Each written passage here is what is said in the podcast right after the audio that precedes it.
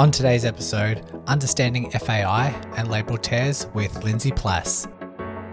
Welcome to the Run Smarter podcast, the podcast helping you overcome your current and future running injuries by educating and transforming you into a healthier, stronger, smarter runner. If you're like me, running is life, but more often than not, injuries disrupt this lifestyle. And once you are injured, you're looking for answers and met with bad advice and conflicting messages circulating the running community. The world shouldn't be like this. You deserve to run injury free and have access to the right information. That's why I've made it my mission to bring clarity and control to every runner. My name is Brodie Sharp. I am a physiotherapist, a former chronic injury sufferer, and your podcast host. I am excited that you have found this podcast and by default become the Run Smarter Scholar. So let's work together to overcome your injury, restore your confidence, and start spreading the right information back into your running community. So let's begin today's lesson.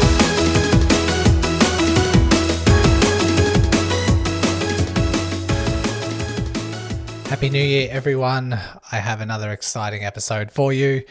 Uh, hope you, hopefully, you have recharged your batteries. I know I have. I've just been away at the beach for the last week or so, and have come back and time to start recording. I've got some big, um, exciting goals for 2022. The book is one of them, which I'll keep you updated on. But I have a few other business ideas or um, content creation ideas which are up my sleeve, which I won't disclose just yet. I'll keep you hanging for those.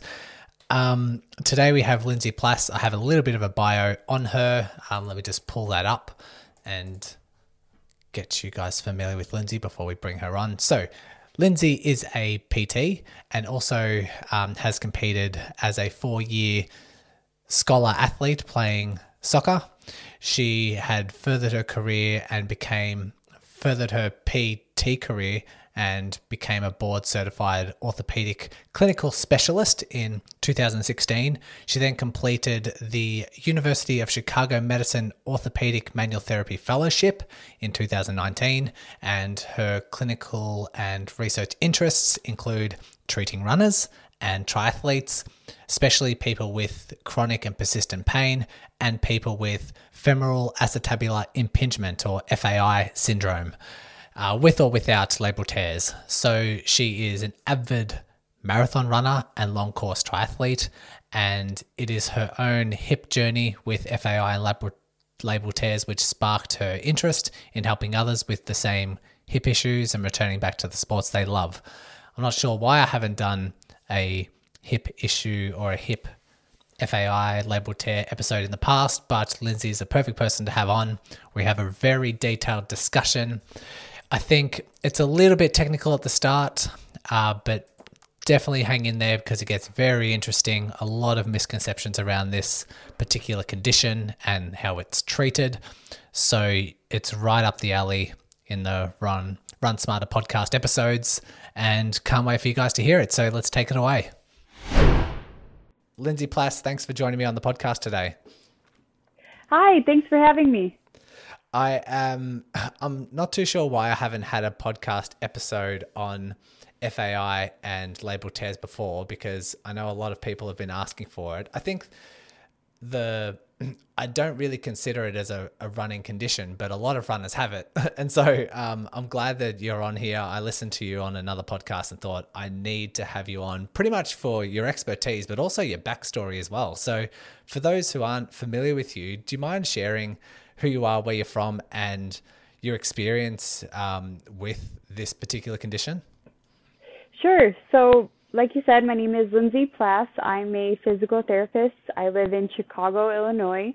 And I think um, the kind of thing I didn't anticipate when I was going through my physical therapy schooling was that one day I would, you know, actually become a patient. Um, so it was kind of when I found out that I had this hip with femoral acetabular impingement and a labral tear, which we'll get into, you know, in a little bit what that means. But that really changed the trajectory of my career as a physical therapist and has really given me kind of this unique ability, I think, to relate to other people who have it too.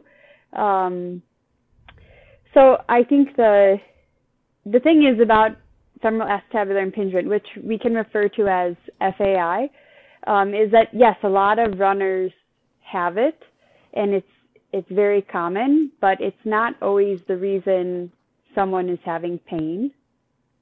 And mm. so I hmm. think that that's you know something that can be helpful for runners to understand that just because you may have a hip that has FAI with or without a labral tear that that's not always you know something that's going to cause you pain or something that means you have to stop running yeah. Where how far into your like how old were you when you first started noticing these particular symptoms and like what t- sort of activities were you participating in? Yeah so i graduated college back in 2009 so I, and i played soccer at um, a Division three school in Wisconsin called Carthage College, and had no issues really. Never really had any hip pain. And then after college, got into marathon running, and um, you know, within the first five years after college, I ran six marathons. I had this goal to qualify for the Boston Marathon. Each race was getting closer and closer to that goal and then in the meantime, you know, started my physical therapy schooling and graduated from Northwestern University in 2012. And then it was actually, um, I ran the Chicago Marathon that year, 2012. And then it was in 2013 that my hip had started hurting. So it was really like a novice clinician, you know, it was within like the first year or two of graduating PT school. And so this was about seven years ago. Um, and I think the really cool thing though is that research and awareness on FAI and labral tears has greatly changed for the better. I think when I was going through this, there was not a lot of information out there. And so I think when I say that it changed the trajectory of my career, I think that part of what I've been able to do is kind of help spread awareness about FAI labral tears and how runners that have hips with these conditions can still continue to run and, and do marathons and do whatever sport they like. Mm.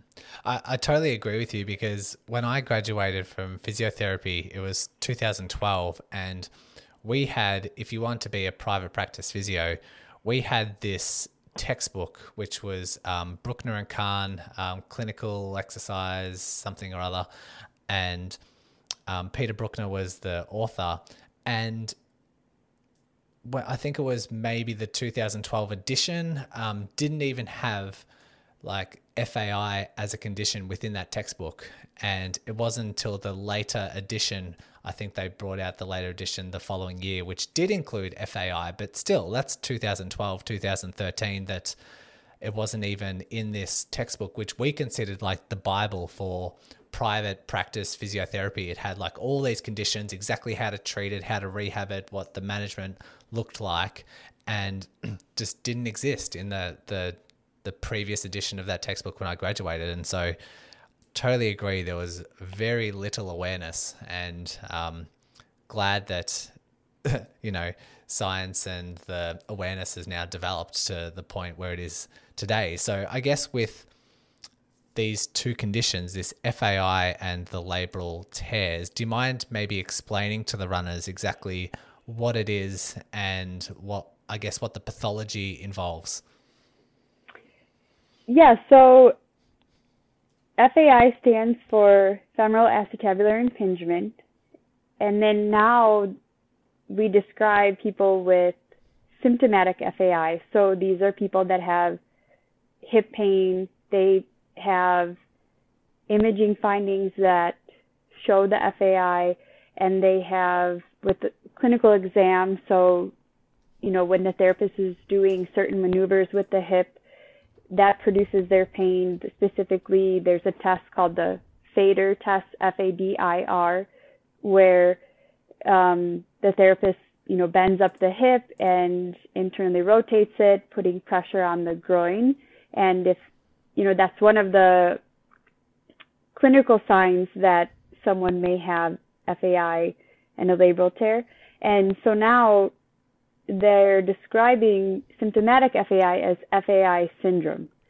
So I think this is important because, you know, statistics show that close to 70% of people can have FAI and may not know it and may not have pain.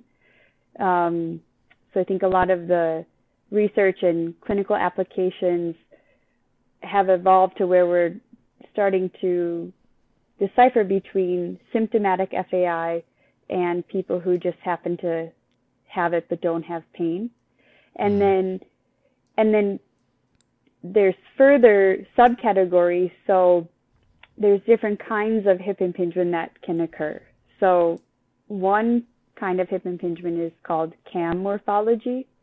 And so that's when you get changes to the head of the femur, which is the thigh bone. And so you get kind of this overgrowth of the bone on the head of the femur.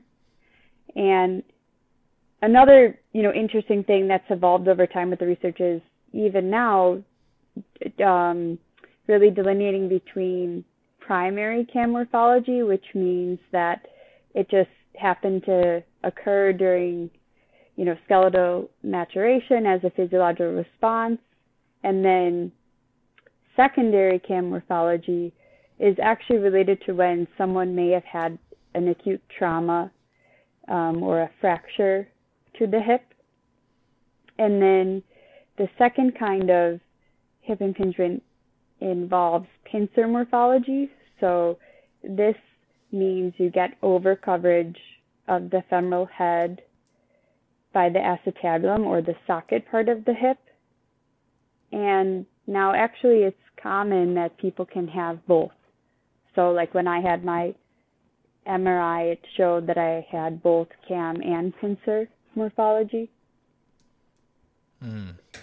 I think it, it's good to, I guess, um, highlight a few of these terminologies. So when you're talking about the FAI, so the femoral acetabular impingement, so the the femoral refers to the femur, and you, you nicely described it as like a ball and socket joint. So the hip is like a ball and socket, and if someone were to I guess like make a fist that represents the ball and then place your other hand like covering that fist to represent the socket what we're talking about is like an impingement in there somewhere. There's been some overgrowth in one of those, either the ball or the socket, which leads to that particular impingement. And so, what you're saying is there's two different types. There's the cam, which is more if you had that making the fist and the ball and socket, it's actually the ball in the ball and socket that has mm. some sort of maybe bone overgrowth. But the pincer form is actually the socket that can actually have an overgrowth of bone. And like you said, there could be both presenting, but no matter what, if there's an overgrowth of bone, sometimes it can lead, if you move the, the ball and socket joint around, it can lead to some unnecessary impingement. Um, so the two, if there's an overgrowth of bone, those two can like kind of pinch together. But whether that pinch actually causes pain or not is a different discussion entirely. Um, did I, would I say that correctly? Would you want to add anything in with that? Yes, that's correct. And then the other thing too we could discuss so then the labrum. So the labrum is a ring of cartilage that follows the outside rim of the hip socket. And you can kind of think of it if people are familiar to like the meniscus of the knee. So the labrum of the hip, the role is to provide cushioning to the joint and it kind of acts like a, a rubber seal. So, like you just said, holding that femoral head securely in the socket. And as far as like a labral tear, I think that yes, people with any sort of hip impingement can end up with a labral tear or labral fraying if a certain part of the labrum there's too much pressure on that part when the person is moving around and loading the hip. Um, yes, so you can have these things, but then it may not be causing your pain. So I think that especially for runners, um, where you know with running we're not getting the hip into extreme ranges of motion, like the act of running itself is not causing positions of hip impingement. So, you know, I think that when you have pain and you have these findings, you have to really identify like what are the muscular weaknesses that the person has, because I know that that was certainly the case for me. That you know, it actually came down to I needed to really strengthen my hip and ch- make some changes to my training, and that made my hip feel better, even though you know I still have the the hip impingement, I still have the labral tear, but it's just no longer a limiting factor. Would so? Would you say that um, the likely causes within the running population? Would you say that there is maybe a strength deficit, or is there something to do with someone's running, or their particular um, the terrain that they're on, or the type of running that they enjoy doing? Are there any particular causes that might lead to this condition? Yeah, so I think with with runners who end up getting this condition or end up getting hip pain and they have imaging and they they find out that they have these findings, I think though and and the research is actually supporting this that actually these changes in the hip, particularly the the cam morphology, actually is developing earlier on during adolescence and when the growth plate is open. And so this becomes the big question is so then if these changes are occurring during adolescence and during puberty.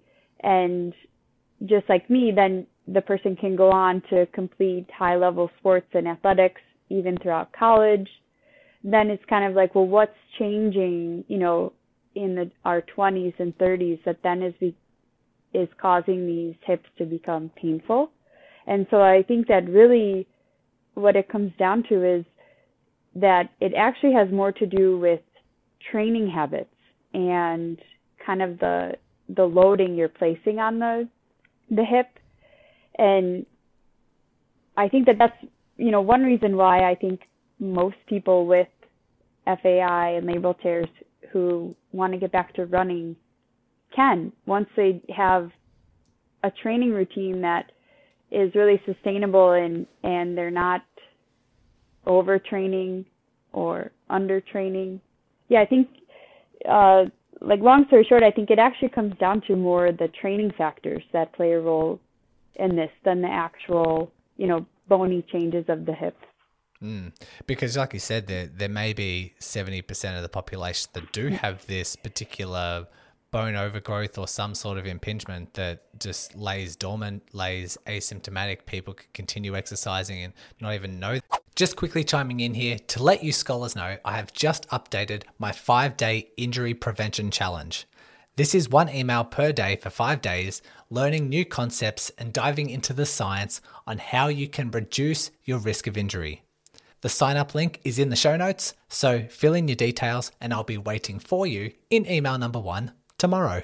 That they have this, but it's only until these training errors occur where the structure has said, That's it, I've had enough, that's too much, let me start producing pain in order to um, let you know that we've overdone things. And if anyone's listening, they're probably thinking this is the same uh, advice, the same education that's similar to any other running related injury. But I think it's important to know because there are some, I guess, misconceptions out there around FAI and labral tears. And it can be quite fearful, quite stark if you get a scan because you have hip pain, they reveal, oh, you have bony overgrowth. It's impinging on this and it's causing this labrum to tear. It can be very fearful and cause a lot of really um, startling language, particularly in the, the scan findings.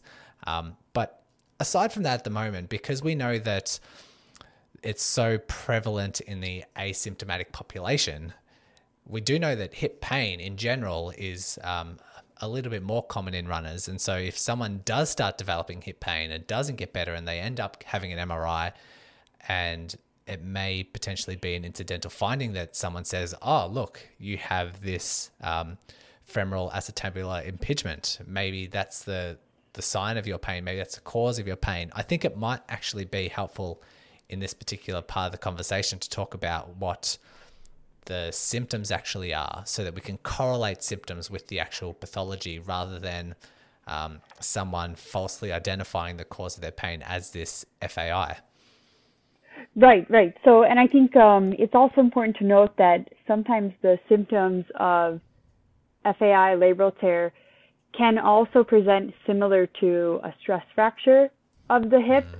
So, you know, the first thing is making sure, you know, if, if you the person has um, deep groin pain, sharp groin pain, and they, you know, it's getting worse, it's causing altered mechanics, so they may be limping, or after you run, you know, you're in worse pain. I think the the the first thing is you want to rule out any kind of a bone stress injury because um, it's actually common in people that have a stress fracture that they, their hip also has, you know, underlying hip impingement and labral tear. So I think um, just right away, kind of making sure that there's nothing serious or like, you know, what we call in, in the physio world, like a red flag type of bone stress injury happening.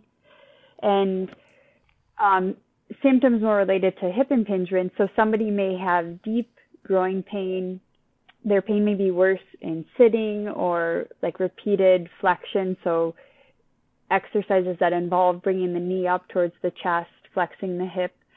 Um, and then, you know, this is a physio term that we use, but oftentimes people will kind of make this C sign when you say like, hey, where does your hip hurt? So it's where they take their thumb and fingers and kind of make this C shape around the outside of the hip. And um, you know, the symptoms of labral tear and the bony hip impingement often overlap. And like we said, so it's common for people to have both. And, you know, truly like still the gold standard actually to identifying these changes is actually like a hip arthroscopy. So, you know, when they are like open up the hip joint and are actually looking at it. So that's another reason why we just have to be cautious with interpreting the findings of imaging. Um, because again, you know, there can be things on imaging that, you know, may not actually be the case when, you know, they're in there actually looking at the hip joint. Hmm.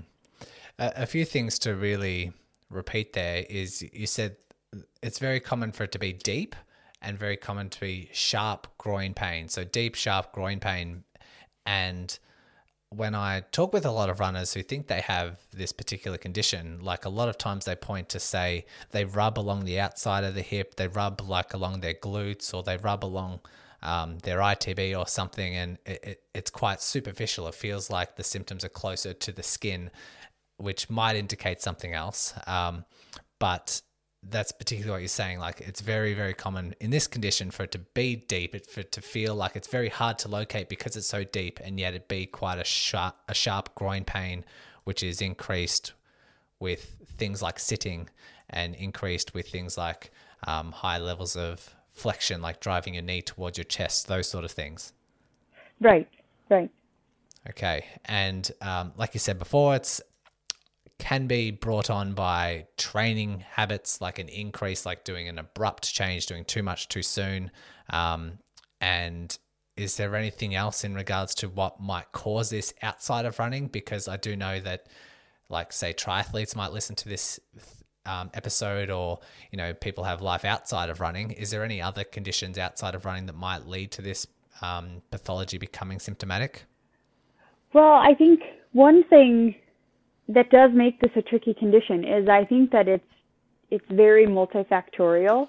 So I think it's hard to kind of narrow it down, you know, as there's a specific thing that causes it to become painful, which again also makes it hard for um, I think hard to treat it because you really have to from the clinician aspect clinicians really have to individualize the treatment for the for the person that they're working with. Because um, you're right, you know, even if we look at different sports, so when I'm helping somebody with this condition and I'm treating, you know, a runner, there may be different considerations, you know, if I'm treating a hockey player, just based on the demands that the sport requires or the positions that the hip has to get into.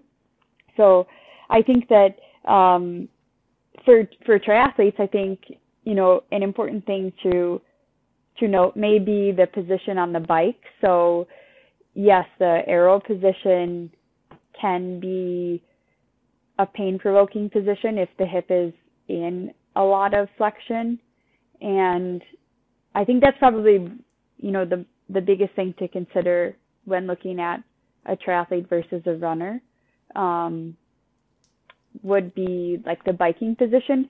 But there there are a lot of things you can do to work through that. You know, it's actually funny because of my hip. You know, that's how I got into also doing triathlons, and you know, was adding in the swimming and biking that really helped keep my training more well rounded. And I think for the biking, you know, it took several months, but I was able to make modifications so that my hip actually doesn't bother me when I'm biking. So I think it just kind of depends on, you know, really looking at what other sports or activities or hobbies or even things related to someone's job and what positions does the hip need to get in and um, you know seeing how can you modify or change those while the hip is in a really painful state to make it feel better. Makes sense because if you look at the action of a runner, they don't really go through a lot of hip range of movement. they they extend their hip and they don't really flex their hip too far. Maybe if they're doing hills or doing sprints, maybe. But um, in regards to like impinging on the bones, it requires quite a, a large range to do that. But then you talk about a triathlete or you talk about a cyclist or someone who's spending potentially some time in that aero position, that's extreme ranges of hip flexion. And if if if a training habit or a training error exists within that, I guess aero position, then if they were an asymptomatic FAI population, that might start becoming painful if it's if it's overdone. But like you say, it's a fine balance because maybe doing triathlons actually helps distribute the load with different disciplines throughout the week. So you're not just overloading the hip in one particular discipline. You're actually, you know, offering different ranges, different strengths, different levels of fitness with different hip demands. So maybe that distribution throughout the week is actually helpful for the condition. Right, right. And I think the other concept that I'll use a lot for people is just kind of looking at like risk versus reward. So in the the sense of like the triathlete who wants to get in that you know intense aero position um it may be a tough thing to think about but in terms of looking at like what's going to ultimately in the long run be best for your hip um i think unless you're, you know, a professional triathlete and this is your job, but for people like me where it's a hobby, um, I think looking at like, you know, the reward of being in that aero position and maximizing performance and speed, is that worth like the risk of, you know, having your hip hurt worse or increasing your hip pain? So it's kind of how I approach things. So like, yeah, for, for, me with my bike. So I actually um, have a road bike, a specialized road bike, and then I have aero bars on the road bike. And just that setup has kind of been optimal for my hip. So I guess I am sacrificing some speed on the bike, but to me it's worth it because I can complete, you know, hours of biking and not have any hip pain or pinching. Makes sense, yeah. So you're just making those modifications in order to reduce the likelihood of overload in a particular repetition. Um, if you've seen a lot of this, if you've worked with this population quite a lot and you've done the research and you're familiar with the literature, are there any common misconceptions um, particularly with this condition, maybe around how it's diagnosed or the rehab or like treatment mistakes that people might like you might commonly commonly come across? Yes, so I think that um, I think that one of the things in terms of the diagnosis, I think when it's presented to someone as like, oh, your your hip is hurting because you have this labral tear and you have the hip impingement, I think that's tough because sometimes the person will kind of get that in their mind that that's why they're having pain, but really then once they have a a consult with a, a physical therapist and we do our exam, which includes looking at their strength, their movement coordination, looking at the, like you said, correlation between their symptoms and how they're moving. Um, oftentimes, you know, we identify things that have to do with their strength, their movement coordination, and their their movement patterns. And you know, there's kind of this phrase that I use a lot when I'm teaching um, our clinicians in our residency is that you want to like diagnose from the outside in, meaning like rule out a red flag bone stress injury, but then actually like treat the hip from the outside in or diagnose from the inside out, treat from the outside in. So meaning like, you know, oftentimes when you you start strengthening the muscles and loading the hip tendons, you can see a dramatic decrease in their pain. So I think, you know, one one thing to be aware of is just, you know, not jumping to the conclusion that it's just a labral tear and hip impingement causing the pain. And then in terms of treatment. So I think I think now that there's more research out there, I'm seeing it less often, but I think, you know, like 5 years ago it was really common that a lot of people with anterior hip pain were overstretching the front of the hip and kind of getting that result where like it felt good in the short term, but then, you know, long term was actually making it worse. And so I think, you know, just identifying that um, your physical therapist, like that's what we do. So, you know, going to see a physical therapist and really having it, it assessed, you know, is it a true muscle tightness issue? Or often what I find is people will have hypertonicity. So that's where the muscle is really guarded and, and feels tight, but there's actually not a true muscle length deficit. So I think just being aware, um, you know, not overstretching the hip. And then the other thing is, I think that hips with FAI and labral tears can benefit from manual joint hip mobilizations, but the clinician needs to recognize that oftentimes for these people, you're not, the aim is not to increase range of motion, right? Because they're going to have bony limitations, but you can get what we call neurophysiological effects. So helping decrease the fear of bringing the hip into different positions. And so in that sense, the, the manual therapy can help decrease the pain. I just think that clinicians also have to explain it in a way where, you know, they're not telling people like, I'm mobilizing your hip because I'm going to significantly improve your hip rotation. Mm one one thing I wanted to talk on when I was listening to your like a, you on a previous podcast and you're talking about FAI and the presentation, the diagnosis, the the misconceptions that are out there. I kind of drew a a correlation with osteoarthritis and say osteoarthritis of the knee and someone if we just take a runner they overdo the overdo they do too much too soon they've ran too fast or too much of an abrupt change and they get knee pain and then they get scans and it shows mild to moderate osteoarthritis and they direct this is the cause of their pain.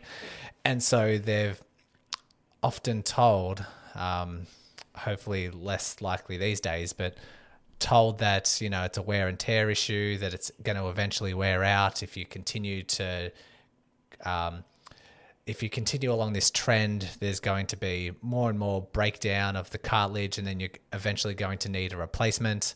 And it's a very, um, they draw a very clear line. It's almost like they're, it's like a car where it has limited mileage, it has a finite amount of kilometers before the parts start wearing down and the parts need to be replaced.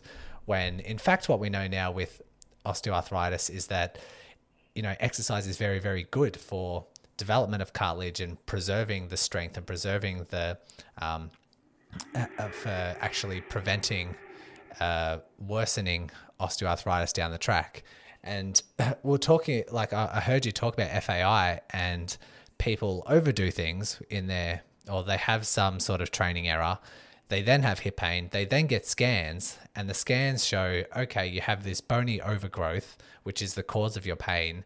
And it's a very, um, it's very hard for people to wrap their mind around the cause being a training overload because it is this bony overgrowth. It's something there structurally that can be very, very hard to go away or very hard to manage in their eyes unless they have surgery, unless they shave away this bone and allow range of movement and can be this very um, mechanical focused rather than the other side, which is more of like a strength and load management sort of focus.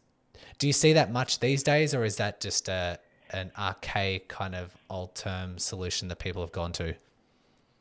No, I mean I think um, I think that I I still do see that. So I think you know you're you're in Australia where uh, anyone who knows me knows I'm such a huge fan of Australia because you guys have such great hip researchers there. Everybody involved in the, you know, out of La Trobe and Queensland and, um, you know, especially Jo Kemp. She's one of my, you know, idols, I would say, because of the great work she's done with FAI and labral tears.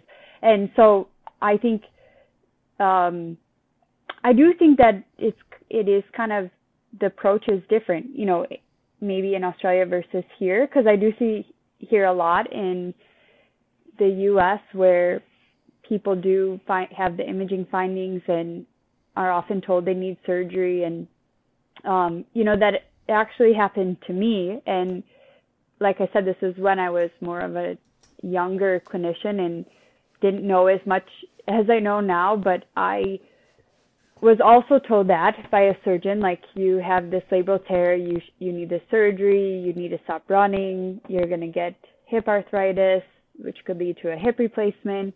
And that you know did send me down this like deep spiral of depression because it was kind of like you know one minute i'm able to run and the next one i'm being told like you know one of my favorite things in the world i can no longer do and so but now, you know, having gone through that and kind of fighting out of out of that darkness and realizing that I could get back to running without surgery, without causing further damage of my hip, um, I have a lot to reflect on. So I think the thing with that is that, you know, people should be aware that there is still a lot more that's needed to be studied when it comes to the hip. So basically, you know, like I think that when it comes to osteoarthritis, to my knowledge, you know, the way that I've heard about it from some of the leading, you know, researchers in the world and also in Australia is that actually the the biggest indicator is kind of your genetics. You know, some people just have a genetic predisposition that they have a higher chance of ending up with osteoarthritis. And so it it also depends on too the how big the hip impingement is and you know that kind of gets into like the nitty gritty of the imaging and the radiology aspect of it but i think i'd like to think of it as a spectrum so there's like people that have say for example like a hockey goalie that has like severe hip hip impingement cam morphology for their position their maybe their job if they're a professional athlete they have to be able to get into like repeated extreme ranges of motion. So they may be somebody who may need the surgery, may benefit from the surgery to allow them to do their their job, which is to play the sport. And then there's people like me where, you know, my imaging findings didn't show that I had a significant cam morphology. And so it's still unknown if hips like mine will end up to go to go on to get, you know, hip osteoarthritis. So I think that there's still a lot that we have to know about, you know, who's going to get worse. And um, I think one thing that you know is known is that if you have cartilage defects, also with labral tear and FAI, yes, your hip is at risk of getting osteoarthritis um, more so than somebody who has labral tear and FAI but doesn't have a cartilage defect. So that can be a helpful thing to to um, consider when looking at long-term management. Um, and actually, you know, Jo had said this in one of her presentations. Like for in that scenario, when you have a hip with a labral tear, FAI, and and a cartilage or chondral defect, you should actually kind of treat it as if they already have like early OA, meaning emphasize keeping active, keeping the hip mobile, um, sustainable training, that sort of thing. Mm. That can be very helpful and like can be totally different advice compared to someone who says you just need surgery. I'm, uh, I'm curious when you were told that when you had the scans and you had a surgeon saying you might need surgery and you might need to give up on the sports that you love, and you said that you found yourself in a, a deep depression. When did that turn around? When did you find out that maybe surgery isn't the option? You can actually treat this with um, exercise, strengthening, and just load management. Yeah, so I would say for a period of probably like five to six months, I actually did stop running. And this was right when I was also in in a physical therapy residency in orthopedics um, in Baltimore. So I was at the Johns Hopkins Hospital, and so it was a pivotal point in my career. You know, with the intensity of the residency program, and so I had stopped running for about six months, and I was just I actually was planning to have the surgery that summer. You know, I was kind of still in that mindset of like I have this problem with my hip and it needs to be fixed. And so that was kind of my mindset was just get through the year and I was going to have the surgery and um but then I think you know things started to change when I got like a second opinion and they offered a like a different surgery, you know, um like they had mentioned adding in a microfracture, which is a really intense and tough recovery for the hip. And so that's kind of when I started thinking, huh, maybe surgery is not the answer for me. And luckily, one of my mentors who is a well-known physical therapist in terms of, you know, treating people with persistent pain and and looking at the psychological aspects, like stepped in. His name is Mark Shepard, and he he was really that clinician that you know was able to change my perspective about my hip you know and and he said let me evaluate your hip. Let's do formal physical therapy. And after that and he noticed all of the things that could be changed such as my you know increasing the strength of my hip increasing the single leg control and working on more well-rounded training, so adding in more strength training, more biking and swimming. And he really helped me get back to running. You know, and I remember him ask, asking me like, "Well, what's holding you back from running? Why aren't you running?" And my answer, I mean, I was really like catastrophizing at that point, but was because I was so afraid that I was going to make this worse. I was afraid I was going to damage it. And he said, "Well, you know, that if even the top researchers don't yet know if that's the case, you know, we don't and now, you know, years later we we like you're saying, we know that actually running and activity is helpful for for these kinds of hips. Um, he really challenged me to like be my own experiment and um and I think that having that that belief in me really helped. It really changed my thoughts about my hip and and it was a very gradual and methodical progression back to running that involved, you know, I think it takes a team to help these people, and and I'm really grateful that I had a great group of people on my team, which included, you know, the physical therapist. I then worked with a strength and conditioning coach. I also worked with a sports psychologist who really helped me with the the fears about my hip and kind of the uncertainty. Um, and then getting back to running, I worked with performance coaches, um, Chris Johnson, Nathan Carlson, and Joel Sackgast. I'm glad that you had so many resources and so many people on your rehab team to help you through that because I could easily see a recreational runner have the same start as you and the same pain, the same scans, the same like initial suggestions, and just go through that path without, um, like you say, being your own experiment, trying other things, and seeking out second opinions, and having that that rehab team. So I'm glad you you've kind of had that insight and you've seen the um, the benefits of it.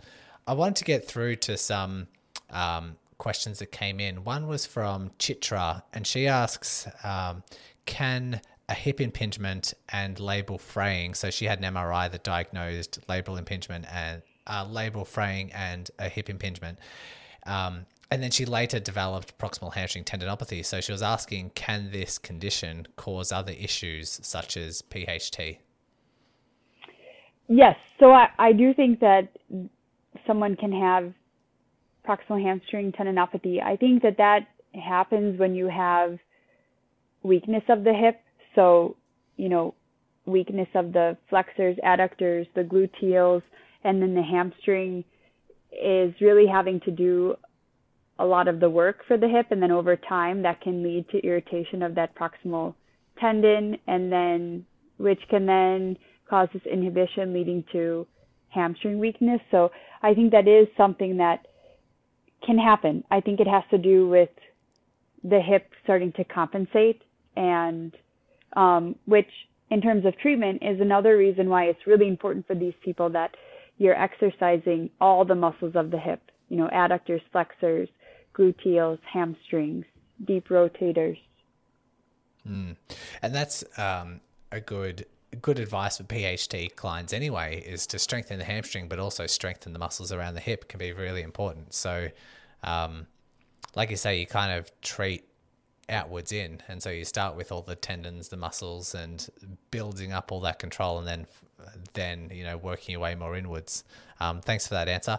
Charlie also asks, uh, what is the risk of making it worse? Like if if running does cause a pain, is there uh, much threat or is it ill advised to continue running through the pain? If so, is it causing more damage?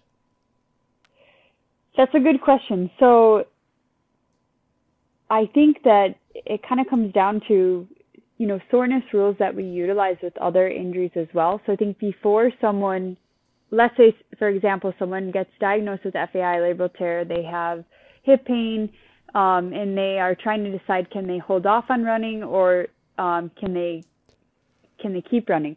So I think that um, the first thing is if you have altered mechanics with just walking, you know you need to dial back. Um, the other thing is needing to um, kind of really be able to tolerate walking. So I'll have people say, you know, I'll tell tell them, can you tolerate 45 minutes to an hour of fast-paced fitness walking? because that's really a prerequisite to being able to tolerate like the loads of running on the hip. And so I think if you utilize those soreness rules where you're paying attention to altered mechanics, the other thing is like 24 hours later, the pain should be back to baseline. And then if it's not, I think that's a sign you need to dial back. So I think the hard part about this condition and getting back to running is that it's you have to continually kind of reassess how you're doing.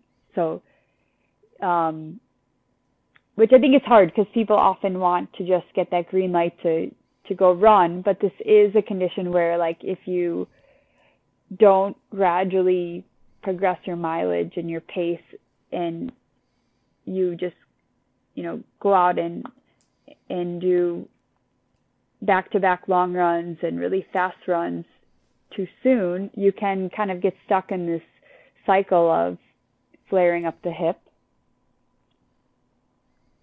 Is there uh, so what you're saying is there's no it's more of like symptom dependent um, flare ups rather than they're running a risk of structurally any increase in damage taking place. Right. I think I think that people have to be aware though that, you know, the the weaker your hip is, there is going to be more stress placed on the joint and the bones.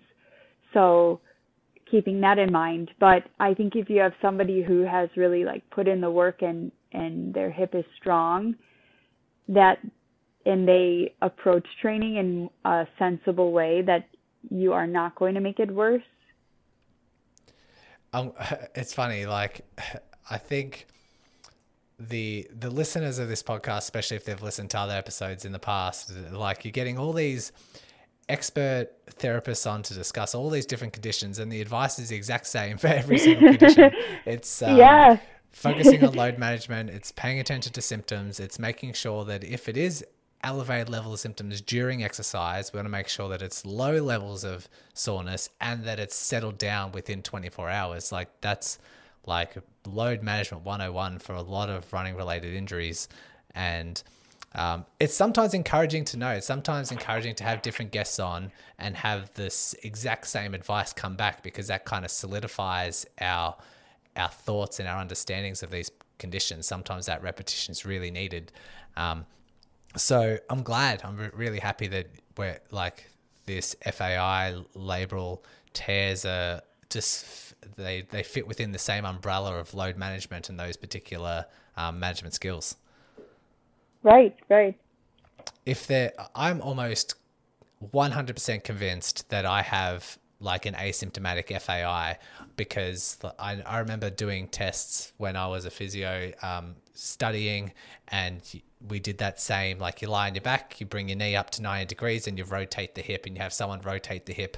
My right side it just locks up straight away without it's just like a hard feel just won't go anywhere just locks up immediately. And i do feel a little bit of um, like deep hip um, soreness when people do that. And like just say last week I had this gym installed in my house and I was doing like um, installing treadmills and gym equipment. It was a lot of deep squatting, unloading boxes, putting together like Allen keys and screws and just like attaching um, all these different parts. And like a day of like deep squatting, my hip had this like deep hip soreness for a couple of days. It quickly settled. So I'm almost convinced that I have FAI and in most cases throughout my running throughout the week, it's just asymptomatic just lays completely dormant. So I may I may be a part of that seventy percent. if there's, yeah, yeah, um, yeah. I mean to give you also perspective, like uh, my story is actually not that unique when you when you start to hear of other people with FAI and labral tears, you know. And two of my best friends, you know, like a couple years after I went through this, two of my best friends, um, ha- got who are also marathon runners got diagnosed with the exact same thing, you know? So it's kind of like the more people you talk to, it seems like it, the more people you're going to meet that also have FAI and a labral tear. So join yeah. the club. it's a, it's a nice club, but it seems to be the majority. Like if you say that the uh, incidental findings or like these scans, asymptomatic populations around seventy percent, that's that's the majority of the population out there. And so you, if I, do know some runners who are injured, they're quick to go get scans. For some reason, it seems to be their first point of call is to get an MRI or, you know, just see what's going on because they think very mechanically to see if there's um, anything structurally going on. And so the likelihood of them coming back with an FAI diagnosis is extremely high. And so um, I say this in most cases, you, you do want to correlate symptoms with findings as well. And even if those findings do come back with FAI, FAI or osteoarthritis or something, make sure that you know surgery isn't the straightaway first option. You want to make sure that you treat it conservatively to start with, especially if it's um, like a fir- the first time you've had it, particularly if it's presented with this training error, because all it just might take is some load modification and some strengthening, and then you never see it again.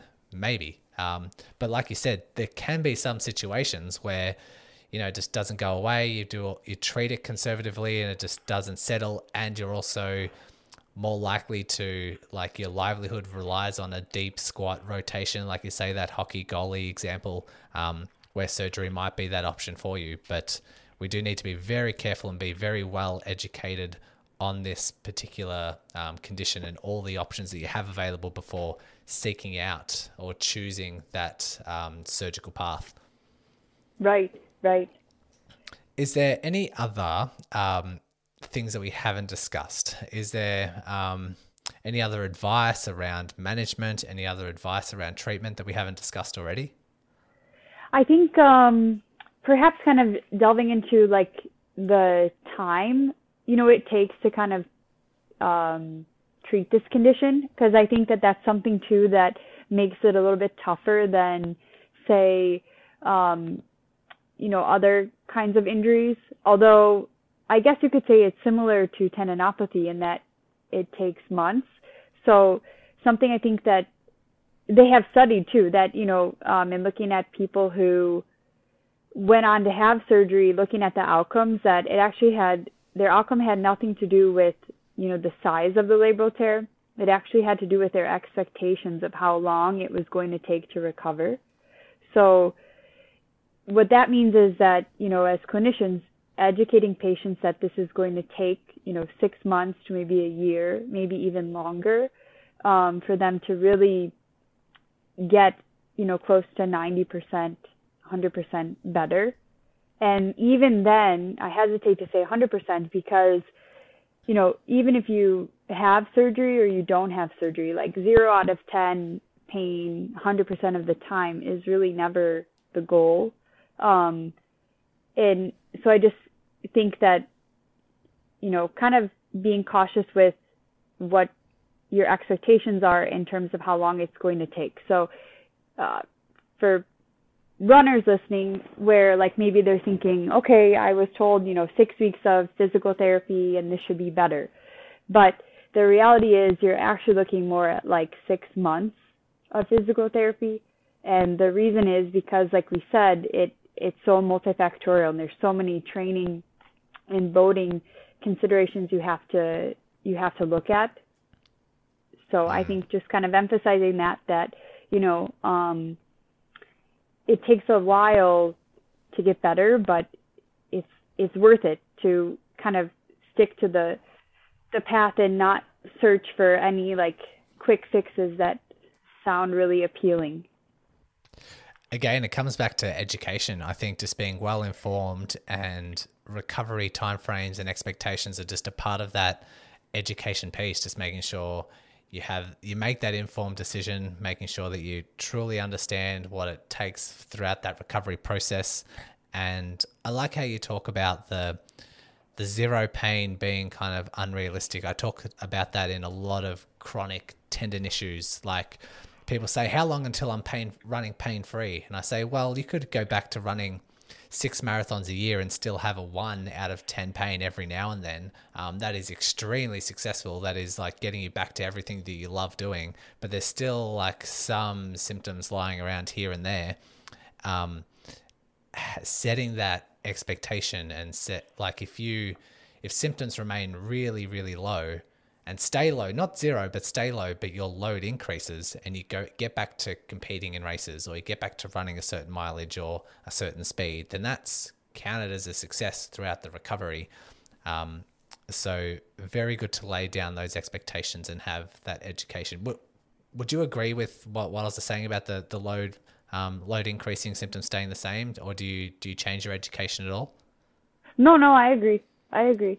Great. And I think uh, yeah, and I think uh, you know one other thing for people to realize too um, is that it is a tough thing to go through. I think there was you know some statistic that um, Mike Reiman, who's a PT out of Duke, who did his PhD on FAI, he would always say that you know the average person sees three to four healthcare providers before kind of actually finding out what is causing their hip pain. And so for for the runners listening to the podcast, I think just recognizing like it can be, it can take a, a toll on your mental health. And so, um, don't underestimate you know the power that working with a psychologist or sports psychologist can have on the recovery. I think that's something that really helped me, and I think um, it's something I often recommend to a lot of my patients because I think it's a crucial part of recovery. Hmm. And you have been um, gracious enough to leave me some social media links um, before the interview. So I have your Instagram, Plass PT Performance, as well as the website under the same name. Um, and anything else? Uh, I see your email here. Do you want me to include that in the show notes as well? Sure. Yeah, that would great. be great. I'm sure if anyone has any questions about FAI or labral tears um, after listening to this episode, they'll be happy to. Um, if they do have any other questions or comments or um, queries, then uh, I'll definitely leave your your email in the show notes. Uh, any other final takeaways before we wrap up this episode? No, I think uh, I think it was. I, think it's going to be really helpful for people listening. I think it was a great discussion, and thanks for having me on the podcast. And um, yeah, if anybody has any questions or comments or needs guidance with their hips, please don't hesitate to reach out. And that concludes another Run Smarter lesson. I hope you walk away from this episode feeling empowered and proud to be a Run Smarter scholar. Because when I think of runners like you who are listening, I think of runners who recognize the power of knowledge, who don't just learn but implement these lessons, who are done with repeating the same injury cycle over and over again, who want to take an educated, active role in their rehab, who are looking for evidence based long term solutions and will not accept problematic quick fixes. And last but not least, who serve a cause bigger than themselves and pass on the right information to other runners who need it. I look forward to bringing you another episode and helping you on your Run Smarter path.